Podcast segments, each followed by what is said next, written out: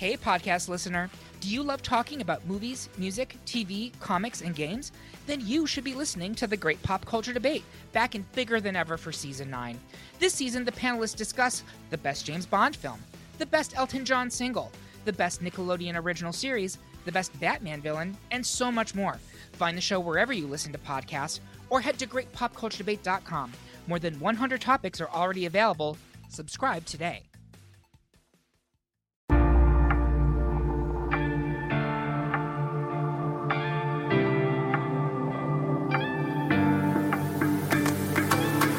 You are listening to Proverbs with Daisy Maskell. It is me, Daisy. Welcome. This is a podcast all about extraordinary people and extraordinary stories. Here we will shine the spotlight on their journeys and hopefully learn something about ourselves and the way that we live our lives from their experiences too. Join me for the next half an hour as we get to know our guest.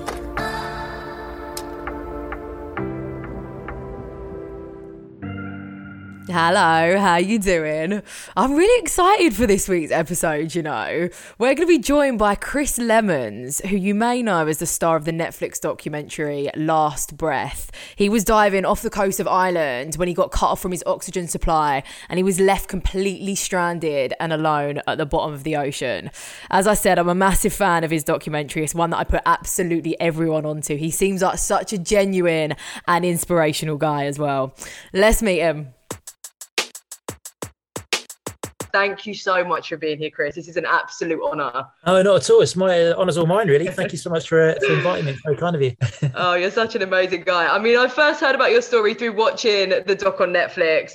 I've watched it many a times. I think the first time I saw it was actually on a plane. The sea is something that fascinates me. And I think being a diver is a dream job for a lot of kids growing up too. How on earth did you get into this? I sort of fell into it really, yeah. Um, it's, it is an unusual sort of uh, line of work, isn't it? And it's there's there's a sort of the dream of it, and then there's a reality, of course, like many jobs. But um, yeah, if you've seen the film, there's uh, Dave and Duncan, who are my were my sort of partners in crime on the day. They they both got into diving through. Uh, you know, they had a passion for it before. Dave was a scuba diver out in Thailand, and um, and Duncan sort of is a bit older, grew up watching Jacques Cousteau and things like that on the on the TV, and they both found a way really to make their their passion, their vocation, really. But for me, it was um, it wasn't really the case. I was just you know pretty young and um, completely unsure as to what to do with my life. Um, and I just got the opportunity really for a summer job of sorts. You know, just a bit of bit of pocket money. A, friend's father got me a job working on the on the back deck of one of these boats, um, what we call a dive support vessel. So I got to sort of see firsthand in a way, and um, it was a job. Unlike a lot of people, I didn't really know very much about it. I didn't really know that it existed particularly, um, but it was fascinating to watch. And I think as soon as I saw them and you know, in some, there's some truth in the fact that they probably turned up in better cars than me on the quayside as, as well. um, but you know, uh, yeah, it's, that's it. It sort of lit the touch paper for me, and I, I realised, um, you know, what I wanted to to do in my life. It gave me some direction, which was fantastic in itself. I think not only does the film obviously tell your story, but it really shows the dedication and the training and how fit and how experienced you guys really are before you even take your first dive. How long did the average dive, or does the average dive take you, Chris? How long are you usually under for? I think that's a bit that's a bit flattering, by the way, but thanks, thanks anyway. um, we so the particular type of diving I do is, called saturation diving, which is a, a, very unusual way of diving, really. But that's designed really to allow you to spend a long time on the bottom. So we I work almost almost exclusively these days in the North Sea, and we're we're regulated that we're only allowed to spend six hours a day in the water. So that's what we do. Usually about six hours actually in the water, which is normally on the, normally on the seabed, um, walking around in a pair of um, you know yellow wellies. But sometimes we're swimming. But yeah, six hours is the limit, thankfully. Six hours. See, to me, obviously with zero diving experience, that seems like a long time to be underwater. Yeah. And you're, you're saying you're walking along the seabird as well, which is what I found particularly fascinating too. Chris, when you set out on this particular dive, um, were you concerned about the conditions beforehand, the weather? Did you sense that anything was going to go wrong? No, no, far far from it. It was probably the reverse. Actually, it was. Um, I normally say it's just you know it felt very much like a normal day at the office um, as as you know as much as working on the bottom of the North Sea can ever be normal but you know something we do all day every day the weather conditions are maybe you know the the the weather you see in the film is probably slightly exaggerated but it was pretty rough but that's that's fairly normal for working out there if you if you couldn't work in those conditions then we'd, we'd never get anything done really Um, but no, it was pretty. The visibility was quite clear, which is unusual. Um, we were doing a job that day or a task that day that we were pretty familiar with. Um, so no, not no sense at all of what the uh, what was to come really. And sort of walk us through. this is a thing, though, isn't it? This is exactly the thing. Walk us through what it's like diving down to a seabed, Chris, because I, I cannot visualize this whatsoever. What are the conditions like? Can you see anything? What is it like when you hit the floor? Because it, it must be such a disorientating experience. Yeah, that's that's a very good way of describing it. Disorientating is is exactly what it is. A lot of the time, I mean, it can be very variable. There are there are sort of magical days when the water is the water is beautifully clear and uh, our, we go down in a diving bell and that's usually sort of sits about 10 meters off the seabed and you you jump off the diving bell and sort of float down to the to the seabed and it can all feel quite quite magical you know a little bit a little bit like being what you imagine maybe being a, a spaceman would be like you know mm. although obviously they're much better qualified than we are but yeah it can it's sort of like a it's a strange environment it's, it's got an ethereal sense to it it's um you know, it's very quiet normally. The way that we um, we we breathe our, I won't bore you with the details, but basically, it's um, we, we don't sort of have bubbles flying out of our helmets or anything like that. It's actually a very quiet quiet place to be. Um, mm. But yeah, a lot of the time it's it's very dark. Um, we work at night a lot of the time, but generally, particularly when we go deeper than sort of 50, 60 meters, um, it's completely dark so yeah, times it can be lovely, but you know, the, I'll probably say eighty percent of the time it's it's actually fairly miserable because it's it can be muddy and you can barely see your hand in front of your face and very easy to get lost. And it's quite you know the diving part of probably the easy the easy part in a way. It's the sort of the stress and the pressure, like like any job really of, of performing in that in that environment really. So um, yeah, there's there's good days and bad days, I guess, like um like any job and you're attached to your vessel by what you call an umbilical cord basically what is the purpose of this it's exactly what it sounds like. Yeah, it is our giver of life, really. Um, so the the bell, the diving bell, has a, a, sort of large umbilical which comes down to to it, and then it splits three ways. Um, we have um, we go down in teams of three. Uh, one diver always stays in the in the diving bell every day, and then um, the other two drop down to the seabed to work. That's um, sort of roles that we change every day. But yeah, the umbilical splits and uh, and goes to each diver uh, and basically provides breathing gas. Um, so we breathe um, because of the depths we're working out. We can't we can't breathe air, so we breathe um, what's called heliox, which is a mixture of helium and oxygen. Um, which means, uh, and often when you're very deep, you can be breathing as little as um, sort of two to three percent oxygen in certain uh, uh, sort of certain situations, purely because the, the pressures involved mean that that same volume of gas is, you know, it's the same as uh, the equivalent of breathing 21% on the surface. Uh, so it gives you an endless supply of gas, really, and then it also provides you with hot water. Um, we wear a, a quite a loose fitting uh, wetsuit down on the bottom, um, and um, hot well, water gets pulled out of the sea and, and, and warmed uh, on the ship, and then pumped down to us to sort of pour through our suit to keep us warm because it can be, you know, three or four degrees um, Celsius down there. Uh, it also gives you electricity to provide uh, light for a hat and, and uh, power for a camera on your on your helmet. Um, and then, as I said, instead of breathing our bubbles out, the, the gas that we breathe out is sucked back up to the ship and, and recycled, basically, because um, heliox is a very expensive commodity, really. So um, they try and reuse it, they, they clean it and add a bit of oxygen and send it back down to us, really. Yeah. So, yeah, it's everything you need to survive in what are, you know, obviously fairly, fairly harsh conditions. It's your lifeline. I remember um, you speaking with this heliox in the documentary, and, and, you were saying it makes you speak with a very high voice, but after about 30 seconds, the laughs are over, and you sort of get your job done and, and you're over it.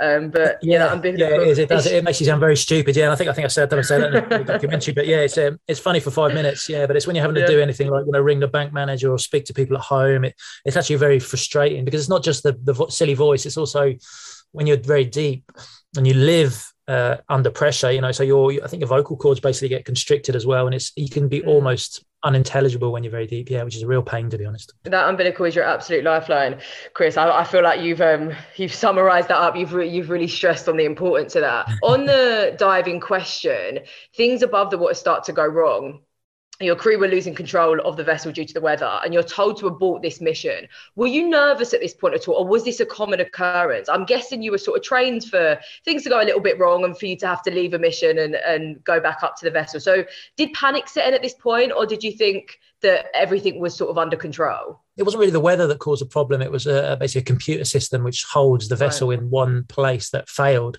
But yeah, we, we sort of heard alarms in our helmets, but even that in itself is not unusual. Exactly as you say, you know, little things do happen occasionally there are technical problems and we will have to you know come back to the diving bell for whatever reason and we can we can also hear we've got a sort of direct line of communication to a, a dive supervisor up on the ship and we can hear everything he's saying and everything that's going on in the background as well which is usually people you know slating divers to be honest um, but, but, yeah it was i think it made us our, our, ears prick up you know but there was definitely no panic at that point um, we didn't even really know what was going on. Um, and then our, um, our sort of dive supervisor, his name was Craig Frederick, and he's a, he's a Canadian guy. And he told us really just to get ourselves out of the structure we were working inside and, and back to the diving bell. But there was, there was something in the tone of his voice which told us it wasn't a drill, it was fairly serious. But yeah, we, we certainly didn't panic at that point. No, like standard procedure just kicks in then, right? You you guys are professionals. You guys know what to do, and I don't think anyone could really expect what happened next. Am I right in saying, Chris, as well, that umbilical is gives you a good sense of direction too? Yeah, it's um, it's not so much direction, but it's your when you sort of dive, scuba diving, for example. You know, you have always got the option of going to the to the surface. You know, it's never mm. advisable mm. to do that quickly, but that is always a possibility. But in the kind of diving we do, because our about boring you with the, the, physics and the biology really, but your, your, tissues are effectively saturated with with with inert gases. If you were to go to the surface, it would mean you know a pretty instant death from explosive decompression. Really, so you, there is only one safe haven when we're diving, and that is that is the diving bell. That's the place you have to go to if there's any kind of a problem. Uh, and your yeah your umbilical is your your guide back to that. Really, you know that's that's the thing you have to follow to get back there. So your vessel starts to drift away now, Chris, and your cord has got you trapped. And this is a point where you start to notice. I, don't know whether you start to notice tension in it, but your crew members certainly notice that there is a lot of tension that that umbilical is under. What is going through your mind at this point in time? Because I'm guessing this is the point whereby you're realizing things are starting to go wrong. Yeah, I definitely realised things were going wrong. Um, I still don't think I had an appreciation of what was actually happening. Um, it's, it's it happened so so very very fast. Um, our umbilicals were only fifty meters long, and um, as you say, the boat was basically drifting away at the mercy of the wind and the waves above. And um, my umbilical got caught on a, a, transponder bucket, which is just a metal outcrop, really. Um, the film sort of belies how quickly it happens. Really, I think that video is looped in the film a bit, and it, it, it's just very, very fast. But I wasn't thinking much at all. It's just complete fight or flight. I was thrashing around trying to to free it really, um, but it tightened very, very fast indeed. I mean, effectively at that point, I'd become you know the anchor on the end of a, an 8000 ton vessel there's only going to be one one winner in that situation but you're right dave uh, who was in the water with me he sort of turned to to try get try and get back to me. He realised my umbilical cord, and he could sense the you know the enormous tension starting to to come on it. Um, but mm. unfortunately for well for him and for me, that uh, he, he, was you know he was at the end of his 50 meters of umbilical, if you like, um, and was only able to get with, to within um, you know a couple of meters of me. Oh, that is so heartbreaking. That mm-hmm. moment right there of, of realizing he's at the end of his cord and he can basically do nothing. What are you signaling towards each other? Could you obviously you can see each other? Could you sense fear in his eyes? What what were your feelings towards each other in that moment? I think my memory of it is that I think my so my communications cable I think at that point internally had stretched or snapped to the point that I'd lost the ability to speak to him. Mm. But we definitely had a, um, we both describe it in a similar fashion, really, that almost a cinematic moment when we were looking at each other, you know, um, in the eyes and, um, but unable to speak. And we can only really see each other's eyes through the, through the face plates. But his eyes were definitely saying, you know, I'm sorry, pal, you're on, you're on your own. Yeah. Uh, and mine were, were no doubt sort of pleading, pleading with him to, to, to try and help me. Um, and then he, he was sort of pulled backwards and I can remember losing sight of him, but still being able to see his, his light um, as he was dragged backwards and away uh, off the roof of the structure, and then uh, you know his light his light disappeared as well, and um, you know I never saw him again, unfortunately. Well, mm. until later. Until after. Thank God. Thank Yeah. God. Yeah, spoiler, I do, do make it. I had to be obvious, yeah. I was gonna I was gonna say this at the at the start of this episode because the biggest cliffhanger in, in the film on Netflix is um is you you don't you don't appear until the end and I can't tell you how much I cried I I, I did watch it for the first time on a plane and I think a lot of the passengers were sort of looking around at me wondering what was going on I know you're you're more emotional on a plane anyway but the story Yeah. was just so incredible and I feel like this episode a load of people will go and watch it, no doubt um the film on Netflix after but we've we've given away the biggest cliffhanger because I know. I'm sorry. you're Do you know here. I've been, dying. I've been dying. I've never been on a plane yet where it's been on. I've been dying to be on one. You know, and, Yeah. and catch and catch somebody watching. You know, and just stick my head around the corner and say, "It does. It does make it." Yeah.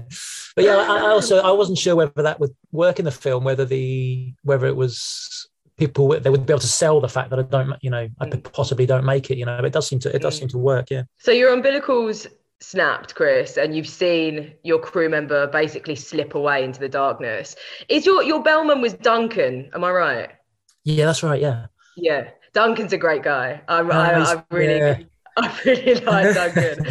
um, he pulls, he basically pulls up your umbilical cord, and I'm, I'm guessing he's praying that you're going to be on the end of it, and you're not. Do you know the impact that that had on him as he shared his experiences of, of that time? Yeah. Um, so Duncan, as you say, exactly that. Duncan is exactly as he comes across in the film. He's a very uh, deeply lovely man, and um, he'd been a sort of a father figure to me, I guess, in in my Mm. Career. You know, at least uh, I was in the infancy of that. I've been a diver for a long time before that, but that particular kind of diving I'd only been doing for about a year and a half, and a lot of that time had been spent with Duncan, mentoring me effectively, and we we you know we hung out at each other's houses back at home and been to parties together and things like that. So we'd, we'd grown pretty close, and we spent a lot of time in people's company and that and that type of work. So obviously the, the umbilical had, had snapped at that point, and he had to pull in a, you know, himself sort of slightly unaware really of what was happening. It didn't feel natural to him pulling that umbilical in, um, and he was worrying. You know, first of all, he wasn't sure what he was going to get because there's all sorts of scenarios. You know, he was even going to get what he did get, which was a you know a pretty tattered broken hoses, or he was going to Mm. get uh, a helmet on the end of it with with no head in it, or he was going to a helmet with a with a head in it. You know, and uh, all of those were pretty bad bad outcomes. Um, and yeah, we I mean to talk about trauma a little bit. I mean, it's it's it's funny how it affects people differently, or what happened affect people differently. I I, I personally don't feel that I've, I've suffered in any way at all, really. Um, Mm. I don't know if that's partly because you know when you're directly involved with some something, it's sometimes a bit easier. And I suppose I've had the cathartic process of telling a story many times and talking to people about it. But a a lot of people had to witness it that night. Um, not so much Duncan, although you know he definitely gets emotional about it still.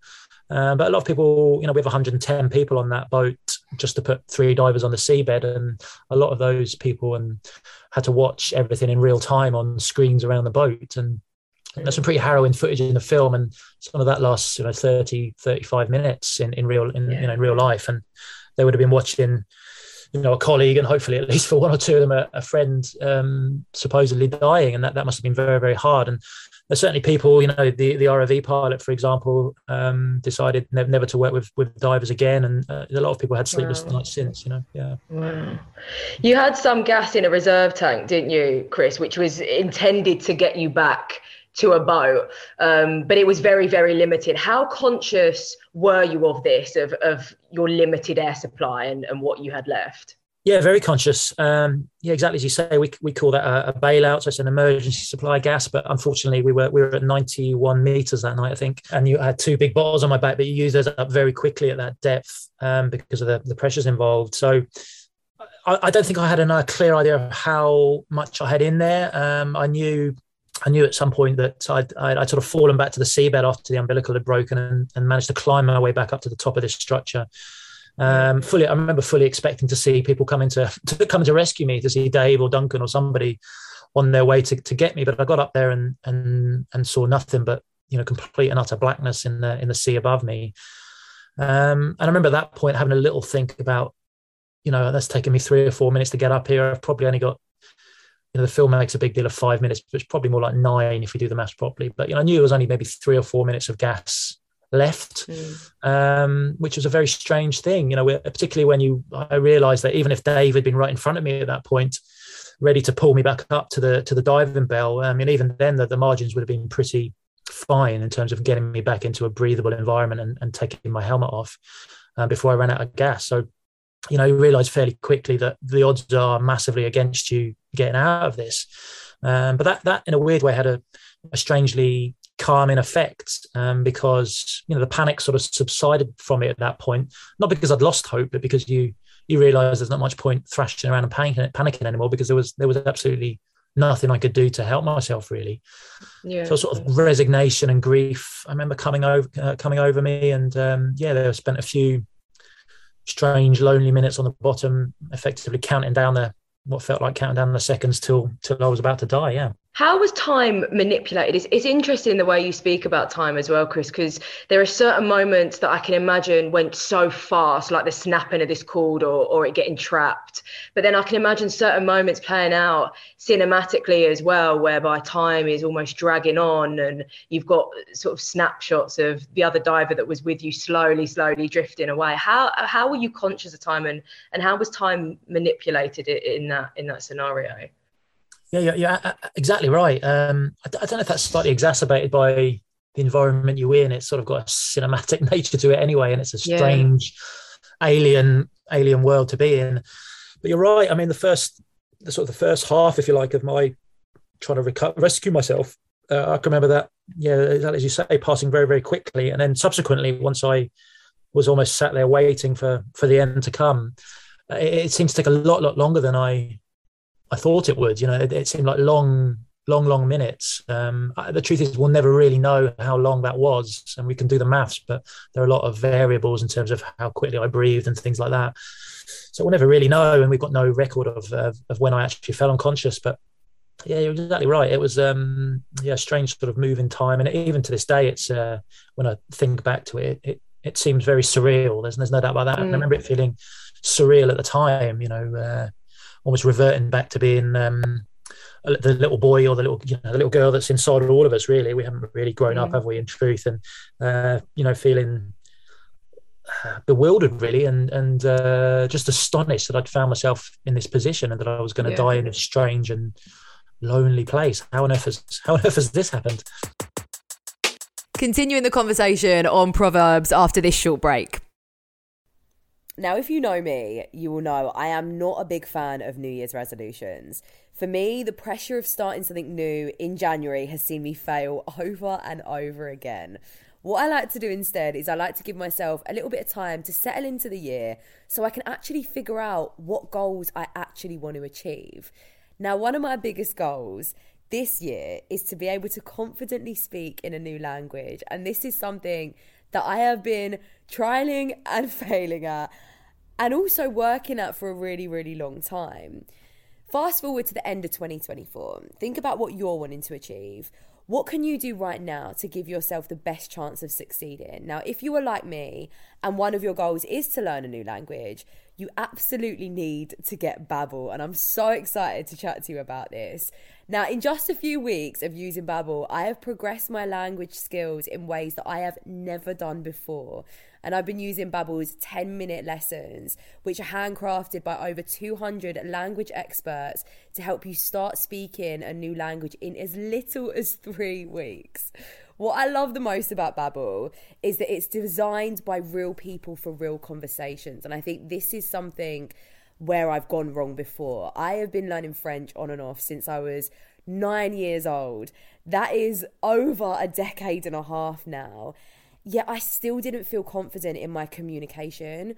I was learning through textbooks, but I was actually lacking that human connection in my vocabulary. Babbel's courses have helped me to learn real life conversation skills, to speak confidently and clearly in a way that locals will understand, as Babbel's speech recognition technology helps you to improve your pronunciation and accent too. It's enabled me to be able to order food, ask for directions, speak to merchants, all without ever having to consult my language app whilst on vacation. Now, studies from Yale, Michigan State University, and others continue to prove Babbel is better. One study found that using Babbel for 15 hours is equivalent to a full semester at college. Babbel has over 16 million subscriptions sold. Plus, all of Babbel's 14 award-winning language courses are backed by their 20-day money-back guarantee. Now, I actually have a special limited time deal for our listeners. Right now you can get up to 60% off of your Babbel subscription, but only for our listeners at babbel.com forward slash proverbs.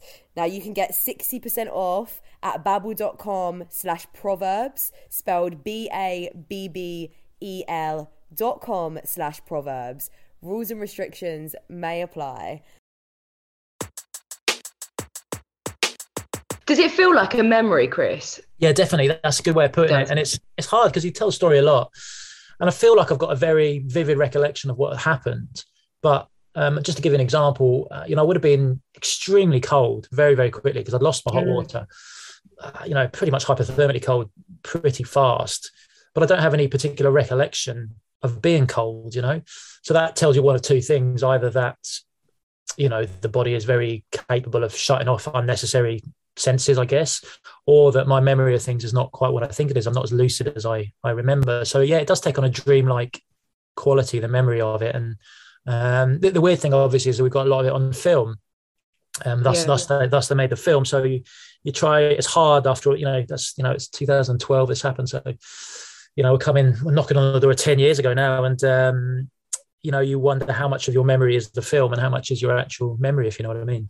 I was shocked about how much footage was included in the film actually. Even the footage that you sort of filmed in a vlog style as well i know it was back in 2012 but i feel like you were kind of ahead of your time in doing that and you were sort of documenting your life you know as a diver and on on board a vessel and, and being out at sea which you you were really able to document how isolating that can be um, sometimes. But i think that the footage in in the film that you managed to capture and, and that was captured of the event as well was just incredible. Um, i really didn't expect that yeah, I mean that's that's really why the film got made. As I said, I mean they had the sort of the, the documentary makers. They had the you know the Holy Trinity. Really, they had the the protagonist all alive, I guess, and uh, and willing to talk as well. Um, mm. And then all this, yeah, as you say, all this this raw footage. So, not, I'd say I think ninety percent of the film, the footage you see in a film, is the real thing. There's there's a little there are little there are places we don't actually record, I'm probably letting maybe blowing the director's secrets here, but yeah, there's, uh, there's some of the footage in the chambers, for example. That's not that's not the real thing because we don't actually record that. But they did come and record us at work, so it's sort of semi genuine, but it wasn't from the night. But yeah, yeah, that's that's I think that's what makes it so powerful is that um, yeah. it's the it's the real thing you're seeing. Yeah. It really is. Um, so above the water, Chris, your crew, they're working hard to rescue you. Although at this point the ship has pretty much lost control. I remember it being basically compared to a sailboat drifting and your crew decided to tr- control it manually, which is, is, am I right in saying it was, that's only really used in a harbour with no wind. And at this point you're in the North Sea in not the greatest conditions. Yeah, that's exactly right. Yeah, so it's what's called a dynamic positioning system. That's just the thing that normally is controlled by a computer and holds the boat in one single position so that we can work on the seabed. And that that had failed. Um, and so yeah, they were they were sort of found themselves in a, on a on the on the bridge of the boat with uh, all their screens blacked out. It was the middle of the night. Well, it was ten o'clock at night, so it was completely dark and uh, in September. Um, they had no frame of reference. We weren't working anywhere near an oil rig or anything like that to give them orientation. So they were in a very, very difficult position with exactly as you say, a system that was they get a little bit of stick for not having control of the boat, but they were basically in an impossible position because it, uh, as say it's designed to nudge it into a quay wall in the in a harbour. It's not designed to be used in anger, and it's it took two of them to control four joysticks and try and coordinate that. Very, very, very, very difficult thing to do. Yeah we spoke a little bit about the footage from that day that was captured and i think the most powerful bit of footage was when they finally had eyes on you you made it back to the platform as you said um, and they said they were getting ready to send a diver down but they had they had eyes on you at the time so they knew exactly where you were and they said that you appeared to be waving how did it feel to watch that footage back of you, Chris, because even as you know a viewer, I found that so powerful and so yeah. emotional. That's the image that really sticks in my mind. Yeah, it does mine. It's probably the rawest bit of the film, isn't it? Um, yeah, I mean, I wasn't waving, by the way. That's sort of unconscious movement. Mm. I think I'm definitely unconscious at that point. But yeah, um, so basically, the ship was ended up being nearly 250 meters away from where I was, um, and they were, you know, there's a snail trail of how they were trying to control the boat, and it's like spaghetti junction. They just weren't managing. But what they did have on board is what yeah we call an ROV, which is a remotely operated vehicle, which is a flying camera basically, uh, and that had a very long tether, so they were able to find me with that. Um, yeah, and that, that sort of harrowing footage that you see is what I'm talking about because that that that you know you see maybe a few minutes, you know, a couple of minutes there in the film, but that footage goes on for sort of 35 minutes while you wait for the boat to come back under control and for Dave to to turn up. And I'm sort of twitching unnaturally. Um, but after maybe 10 minutes to that, the, the twitching stops and I go, you know, I go completely still. And they would all have assumed the worst at that point, you know, with, with you know, fair enough. But yeah, for me, watching it back, it, weirdly, when we, the mechanics of what we do means that even after the accident, we had to spend four days decompressing within the chambers. And then eventually mm. we were sort of released into the, into the wide world. And the first thing we do was sort of congregate in a little office on the ship and, and, and watch that footage ourselves. Um, yeah. They were like, oh, come on, come and see this. um, but yeah, it's. I feel uh, it's it's surreal. It's you feel like a third party. I feel like anybody else watching it. I think I don't really see it as me in a strange way. You know, um, I wonder if he's going to make it. I think. yeah. Do you remember, Chris, comforting yourself? What What were you doing to comfort yourself as you were laying there until you eventually fell unconscious? So a wide range of emotions. I mean, I, I, I won't pretend I wasn't worrying about myself because I definitely was. You know, you don't want to don't want to die, but yeah, yeah. You're, you're, I remember thinking mostly about the the people at home. You know, the, yeah. the, the enormous damage that was going to be done to those that you know I'm lucky enough have loved me. I guess um, mm. I was at a point in my life where I was, you know, exciting. I was what was I 32 or something like that. And, um, getting married the following year, and we were in the process of building a house, and you know, exciting times of our, you know, our and my future and all the hopes and dreams that go with that ahead of me. So, yeah, I remember really thinking that that's all about to be snatched away from me. And I remember envisaging my my fiance at the time being told the news, and you know my mother being told, and you know, you stupid. I remember thinking about really stupid practicalities, like you know, you know, we're actually going to get into the, the, the, online banking, you know, ridiculous, yeah, ridiculous stuff, really, you know. Yeah, so it was it was weird. I was weirdly uh, calm's probably the wrong word, but I was definitely wasn't. There was no panicking. It was it was very somber. So the vessel now has eyes on you, Chris, and and they manage somehow to regain control of it. They're heading back to you, and then they send out a diver to come and save you. I'm guessing you have absolutely no recollection of this, and you've only just really seen the footage that they managed to capture. Yeah, that's right. Yeah. So the yeah. Uh, the crew on the boat are Norwegian. So they call this the uh, the Swedish solution, which we're all familiar with, which is they basically turn the computer off and they turned it turn it back on again. You know, the Swedish, the Swedish call that the Norwegian. The Norwegian That's some yeah. mum advice all, right there as well. yeah, exactly.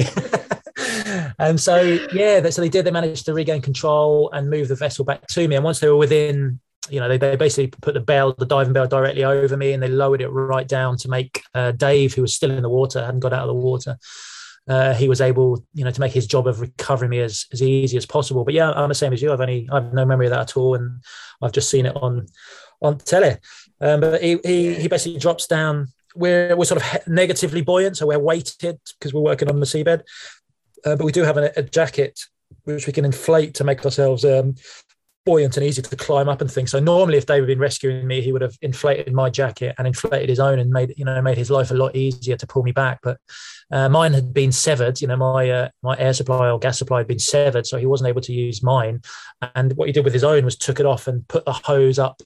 What we call our neck dam, which is a rubber seal that goes around our necks to sort of uh, that the helmet locks onto to keep the water out, and, and, and put that up there and turn the gas on to try and give me a bit of a, a breathing supply and then he attaches himself to me and, and and hauls me back up towards the diving bell. And you know, Dave is a seriously fit guy. He's a sort of rock climber fit. You know, he's got quite a he's, he's quite lightweight but very very strong. Um, and you can see in the film how much he's struggling because the boat is moving mm. up and down. There's six meters of sea above him, so the diving bell moving up and down, sort of five or six meters all the time. That makes pulling. You know, I, I weigh I'm well, I'm about six about six foot five, and I weigh probably more than I more than I should. And you know, gangly legs and all the rest of it. A hard, a hard, a really, really hard thing to do. So, you know, I don't I think there's a lot of people really would not have managed that. Um, he said to me himself that if he hadn't got me over the sort of the lip of the little stage beneath the bell on the last effort, he probably would have had to let me go and, and start again because he was oh. close to close to exhaustion. So, obviously, it's an effort I can never thank him adequately for. Yeah. Um, he's an amazing man and. Um, um, very and he's very very very humble about it all but uh, yeah he you know people often want to talk to me, which is lovely. But um, you know, the truth is, I was I was a damsel in distress and all this, and you know, the heroes are the guys. The real heroes are the guys who came to get me. You know, of which he was. He was very much one of them. Yeah. So, Chris, you were given a couple of breaths, and you were brought back around by some absolute miracle. Thank God. What was your first thought when you regained consciousness? Did you remember? Did you realise what had happened? Did you know where you were? Not really. I mean, that's that's when you watch the film. That's one of the bits we did have to recreate because there wasn't any footage of that. So that truth was probably more traumatic than anything that happened on the night. Was Duncan and I had to we sort of recreated that in a in a well, in a place in Aberdeen, and he had started to give me the kiss of life about twenty times in a row, and neither of us have ever really lucky guy recovered from that, to be honest. Yeah, but yeah, no, I, I, I describe it as a sort of slightly drunken sensation. I suppose it was. I don't remember coming round. A vague memory of some flashing lights and things. Um, apparently, I was able to climb back up into the bell myself, uh, you know, under my own steam and sit down and I think I, I, I, was acting as though nothing had happened. Almost I was taking my gear off and doing what I normally would have done on the way back. Um, kind of oblivious, I think, to, to, the you know certainly the magnitude of what had just happened. So, yeah, I've got a few flashes of coming back. The process of getting the diving bell back to the ship takes about thirty minutes, something like that. Um, so I've got a few flashes. I remember seeing Dave crumpled in the corner, looking exhausted, and you know wondering why. uh, and at some point, I think you see in a film, there's a bit of, you know, grab, I could certainly grab Duncan's hand. And I think, you know, so obviously knew something had happened, but yeah, very vague memories of that, of that part of things. Yeah. You're very conscious of time when you're watching the film. I think there's even a little timer that basically counts how long you were actually under. All in all, Chris, how long were you under the water, separated from your umbilical cord and your oxygen supply? From the moment the umbilical snapped to my helmet being taken off in the diving bell, I think was 41 minutes. Um, wow. The, bit we don't know is how long my emergency supply la- lasted. So, mm. if you do the maths, you know we have calculations for that, and you know it works out at I think nine minutes and one second. But as I said, there's that you know that could have been seven minutes, it could have been 10, 11, 12. I, I, we really don't know but yeah, whatever way you look at it, there's a massive discrepancy of, of time with, with nothing to breathe. You know, so yeah, it, it, I mean, to this day, really, it beggars it beggars belief. Really. Do you know what kept you alive, Chris? I don't know. Uh, we've got quite a few theories. Um, I, I, did a, I, did a, I did a call with, um, or did a sort of talk of sorts with. Uh, an intensive care conference last week, and that's probably as close as I've ever come in the ten years since to, to, to some really good answers. You know, doctors and anaesthetists and all sorts poring over it. I'd always assumed it was the cold. You know, you hear stories, don't you, of kids falling through ice and surviving yeah. for ridiculously long periods of time under the water. They, they use ice to cool patients in hospitals a lot. So we were talking about all of that, but they they seem to think that that may have been a factor, but in, in truth, it was it was almost certainly the the gas I was breathing. So um, uh, we, as I said, so that day we were breathing, I think on the bottom what, what we call six percent. So that had six percent oxygen in it compared to the twenty one percent. You know, you and I are breathing right now um, which obviously sounds, you know, if you were to breathe that on a surface that would, you'd, you'd be unconscious pretty quickly. But at that depth, that's actually quite high, an equivalent mm. equivalency of quite a high pressure of oxygen. Uh, and then in the bailout, it was an even higher quantity again. So I think basically my, you know, to cut a long story short, my my tissues had been saturated with oxygen really, but just enough, you know, um, just enough to keep us the, the individual cells alive. I, I often make the point that while the survival seems slightly miraculous, it's more the fact that I survived with you know, or at least no one's been brave enough to tell me otherwise yet. Um, any sort of significant brain damage or anything like yeah. that. Yeah. Um, that that seems more remarkable to me. Um, but yeah, that, they're all sort of theories, as we say. We've got a few other ideas, but um, you know, the truth is, we'll probably never really, really know the mechanics of how it all happened. Yeah. Mm. Chris, I got to ask, how was it seeing your wife again for the first time after? yeah, yeah, emotional. Yeah, uh, I can remember after it happened, I, I was pretty, I don't want to say blasé about it, but I didn't, I didn't appreciate really the scale of what had happened. Um, I remember I decided not to tell her. Uh, I thought, no, just oh, there's no point worrying. You know, it's worrying enough having to send me off to work anyway, doing doing what I do, and um, I didn't want to have to panic or anything like that. Um, Why do partners always do that? My boyfriend would be exactly the same. He'd say, "Do you know what? I'm not going to tell her," and it makes you worry so much more. yeah. What else hasn't he? What else hasn't he told me? Yeah, of course. I know. I'm sorry. Yeah. I, you know, I've grown. But up, it's out of love. Grown up a bit since then, but yeah. um, yeah, but so, like I said, we have four days of decompression, and then I think after about a day and a half, you know, we, so we're all sat in this chamber waiting to get out, really. And uh, my boss came over the the intercom and said, you know, you might want to give her a call because it's it's going to be in the newspapers tomorrow.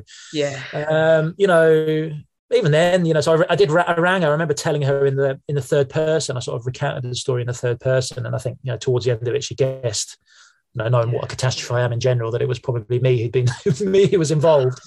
Um, she was she yeah she got very emotional about it. You know, even though obviously I was fine um, she sort of I was saying, you know, stay stay at home. I'll be home soon. But she she she wouldn't do that. She drove you know drove pretty much straight to Aberdeen and was waiting at the end of the the gangplank as soon as I got out. And yeah, it was mm. probably seeing her that triggered a lot of emotions. You realise, you know, even more so the impact that it would have had on on people. So yeah, it was a, it was a, lo- a, lovely moment. Yeah. I know in the film you also said that you were you felt sad at first, or when you were sort of down at the bottom and you're about to fall unconscious, and then you said you were calm and it felt like almost falling asleep, and it was. this broke my heart this moment because it was almost like you were reassuring the rest of the crew. And it was interesting what you said earlier about how people deal with trauma. And sometimes the person that's actually going through it doesn't necessarily experience the highest amount of trauma and it's the people that are around you that are either seeing it or that love you and care about you and worry about you that are impacted the most. And you're almost reassuring them that you are okay even after the event happens how do you come back from accepting death like that chris? I, I, I don't know how you must see the world so differently now. Yeah, I mean, first, we're 100% right about about the trauma thing, you know, is I, I, think I think it's probably because those who have to witness it are powerless, aren't they? To many, to you know, great extent. Talk to soldiers yeah. and things like that who've witnessed their colleagues, you know, suffering life changing injuries, and they they've often suffered as much as the people directly involved for that that reason. They're powerless and guilt and all the rest of it. You know, ultimately it's had a happy ending, so it's you know a lot of that's been healed, obviously. But uh, yeah, I mean, for me, in terms of going getting over it, um, I don't know. I, I didn't really feel I had much to get over because I was fine. I think the truth is you, you know, I don't know. Maybe you're just a bit. I re- you relativize it. I think at the time yeah. I was a bit. I was a bit younger. I was a bit more naive. I maybe had less responsibilities. Um, I mean, I've got two daughters now, and you know, hopefully a bit older and a bit wiser. And I think I probably would would have would do things differently now. Whether I'd rush to go back to work, and um, I would probably definitely take more time to talk to the people at home about you know the impact that was going to have on them. Whereas you know what actually happened was I was, you know, probably a little bit selfish about it. I was worried. I remember being worried about my my job. You know, the practicalities of paying a mortgage, and you know, this is my career. have I just have I just blown my career? And they gave us the opportunity to come back, and we we sort of all three of us involved directly and yeah. grasped it with both hands and went back. But I think the truth is, it's like anything. You know, people ask, you know, have you had some kind of epiphany? And do you, as you as you touched on there, do you sort of see every day as a a bright new one and be thankful for it? And there's some truth in that, but I like to think I was like that anyway. Yeah. But also, reality also takes over. You know, uh, you might feel like that for a day or two, but then you've still got to, you know, take the bins out or uh, you know, go and buy a pint of milk, and the, the, the, life just takes over, and it's, it's it's quickly forgotten, and you move on. And much of it was context, of course. People have near death experiences all the time. You know, you, you might walk in front of a car and you know it just misses you. You know, Mm-hmm. Um, and you think, well, if that hit me, that would have been that would have been game over, you know. And that's yeah. in a weird way the same thing, but mine obviously happened in a, slightly strange, uh, unusual environment, and also had the luxury of time really to reflect on it. So that's the reason it was a bit different. But yeah, I, I, think you just you just that's just how life is. You move on, and um, it, it seemed like such a freak accident that I I don't really envisage it happening again. And I don't know, I can't really speak for Duncan and Dave, but for me, in a weird way, it's been a it's been a positive experience in my life. It's been a, a mm. learning experience. It's, it's brought lots of opportunities in a strange way. Um, I don't regret it happening. If that's um, that, that, doesn't sound too blasé, you know, but um, obviously I wish it hadn't. But you know, but mostly for the others, you know, for for, my, for me, it's been.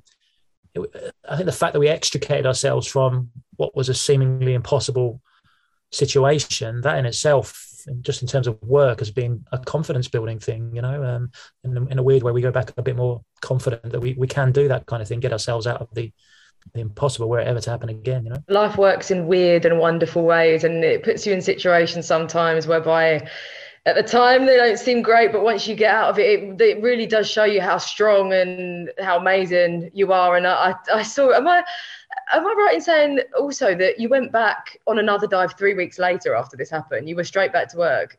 Yeah. Yeah, but you're right. I mean, you're right because I'm not an I'm not an amazing human being, you know, by any stretch of the imagination. I'm very much average. So, but it just goes to show we we as human beings, as a species, are remarkably resilient and capable of surviving yeah. incredible things, isn't it? You know. Um, but yeah, they did. They gave us the choice to go back uh, three weeks later. So we were sort of shut down by the health and safety executive body, investigate what had happened and rectify the problem, obviously. But yeah, then the as a team of three, we took the decision just to, to, to, get straight back on the horse, really, and we went back together to the same place, in fact, and carried on the same job uh, three weeks later. We, we, the first job we did was took off the the metal, uh, the sort of metal outcrop that caught my umbilical. That was job number one, and then we, we sort of carried on. there you go. As normal, yeah. I mean, it was weird. It was we sort of laughed and joked, and there was a bit of nerves, but strangely, as soon as we were in the water you know the nature of the job takes over really, and you you know you forget you're in the water most of the time anyway, and you just get on with what you what you're doing, and it was it was quite quickly forgotten. They don't, they don't let me forget it. They remind to this day I get reminded about it every time I'm in the water. And some comedian above me will make a comment, but yeah, for, for us strangely it was fine. Yeah. you still dive today, Chris, right? Yeah, pretty much. Yeah, I've just I'm just in the process of stopping, so I've um I've, I've decided to train as a, a, supervisor, so sort of the guy who actually nice. speaks to the divers from the the safety and the dry comfort of the of the ship because um, I've realised that sounds much more much more pleasant, you know.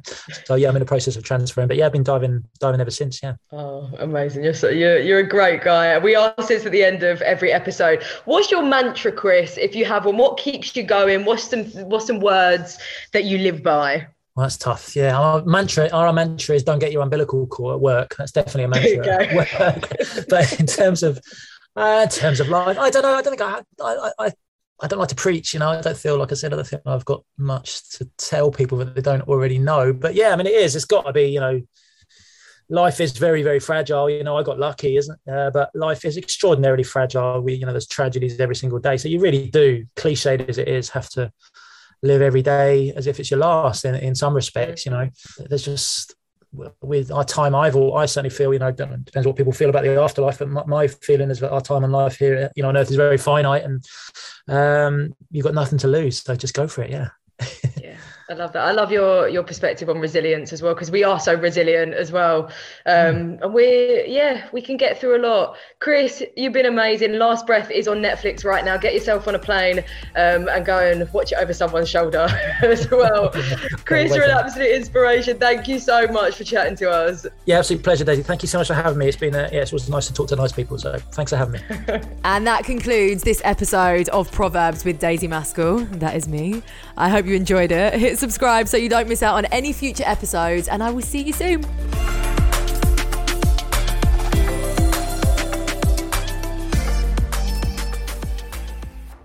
Everyone is talking about magnesium. It's all you hear about. But why? What do we know about magnesium? Well, magnesium is the number one mineral that 75% of Americans are deficient in. If you are a woman over 35, magnesium will help you rediscover balance, energy, and vitality. Magnesium supports more than 300 enzymatic reactions in your body, including those involved in hormonal balance. From functional medicine doctors to mental well being and female hormone experts, we all know that magnesium is the one mineral to improve all aspects of well being and health. But which one? Magnesium Breakthrough from Bioptimizers, the trusted choice recommended by leading experts with seven best absorbed forms of magnesium to ensure your body receives the support it needs for overall well being. Go to bioptimizers.com slash balance today and use code BALANCE10 for 10% off. Support your journey to wellness at B-I-O-P-T-I-M-I-Z-E-R-S dot com forward slash balance. Magnesium Breakthrough from Bioptimizers, your foundation to optimal health and vitality.